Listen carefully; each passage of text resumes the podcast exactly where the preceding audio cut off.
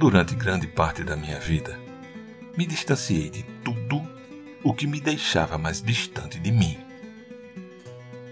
Em silêncio e em pequenas doses, passei a colocar isso em prática, deixando de frequentar alguns lugares, de encontrar alguns conhecidos, de responder mensagens, até mudar de cidade algumas vezes.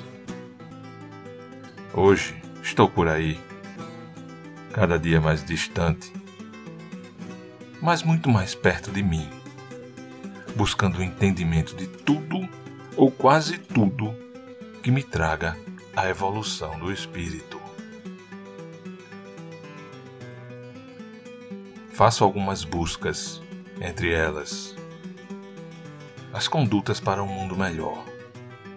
Pouco importa minha dor, pouco importa meu desconforto, pouco importa minha inconformidade, pouco importa meu humor. Aprendi que esses estados trazem a mudança e só compete a mim com o meu discernimento, entendê-las. Coerência, honestidade e integridade em tudo realizado. Conhecimento nos livros de gentis autores que dividiram o que sabem. Emanar vibrações em consonância com o universo, como sete notas musicais vibrando em uníssono para cada um dos planetas e girando em harmonia ao redor do Sol, trazendo as estações do ano, a noite e o dia, luz e treva, frio e calor, o balé da maré, o azul firmamento, o branco e a cor. Aproveitar muito bem o tempo, fazer sempre o que for importante, fazer agora.